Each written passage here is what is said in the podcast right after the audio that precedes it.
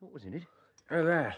The name of the murderer. Shall we order some more toast? Mr. Holmes. Mrs. Hudson, have you added mind reading to your many other accomplishments? Mr. Holmes, I really must protest. What do you think you're doing inviting me? Mr.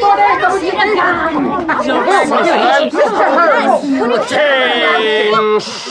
Mr. Holmes, in all my years I have never witnessed such a display.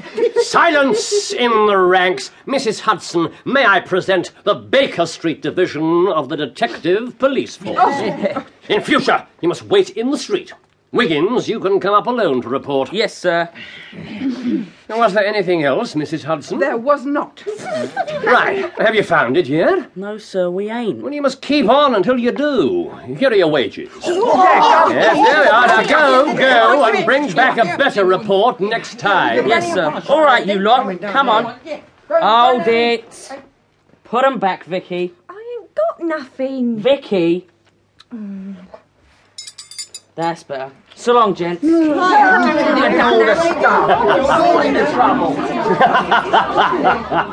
Ah, there's more work to be got out of those little beggars than out of a dozen of the regular force. they can go everywhere and hear everything. All they want is organisation. You're employing them on this Brixton case? Yes, there's something I want to track down. It's only a matter of time. Do you really know the name of the murderer? Oh, hello. We're going to hear some news now with a vengeance. Here's Gregson coming down the road with beatitude written upon every feature of his face. it's all right, Mrs. Hudson. The gentleman's expected. My dear Holmes, congratulate me. I made the whole thing as clear as day. Here- Oh, uh, Doctor. morning. Do you mean that you're on the right track? The right track, why, sir, I have the man under lock and key. And his name? Arthur Charpentier. Take a seat, Gregson. Oh.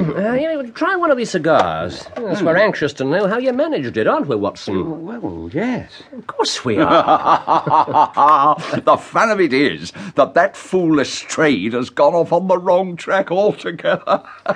He's chasing after the secretary, Stankerson. but he had no more to do with a cry than a babe unborn. Lestrade's probably arrested him by now. My dear Gregson, oh, thank you, Mr. Holmes. how exactly did you get your clue? Yeah, ah, well, now I'll tell you all about it.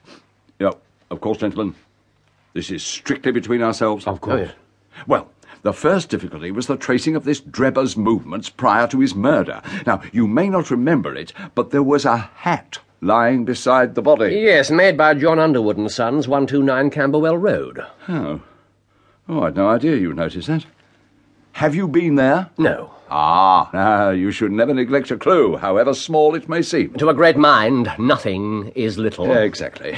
Well, I went to Underwood and Sons and had them check back in their books. Now that hat was bought by a Mr. Drebber and was delivered. That's how I got his address. Smart, very smart. I called upon Madame Charpentier. You know that feeling, Mr. Holmes, when you come upon the right scent, a kind of thrill in your nerves. I do indeed.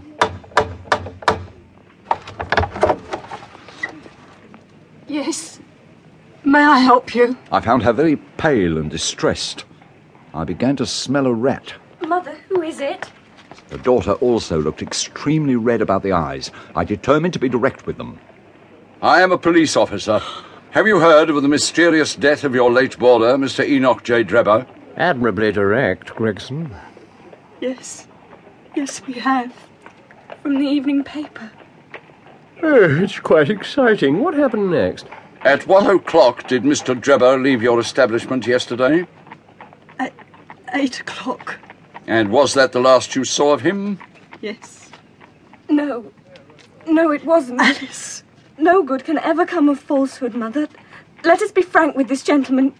We did see Mr. Drebber again. God forgive you. You have murdered your brother. I persuaded Madame Charpentier to make a clean breast of the facts. Now, apparently, this Drebber was a bit of a bad lot, and he and Stangerson were ordered off the premises. Drebber had returned roaring drunk and made obscene advances towards her daughter. This was witnessed by the son, Arthur Charpentier, who soundly trounced the American and threw him out of the house. Uh, surely, Inspector, that's exactly what one would have expected him to Oh, do. yes, yes, yes, doctor, of course. But then this Arthur followed Drebber out into the street to send him on his way. Now, both the mother and the daughter clearly heard the.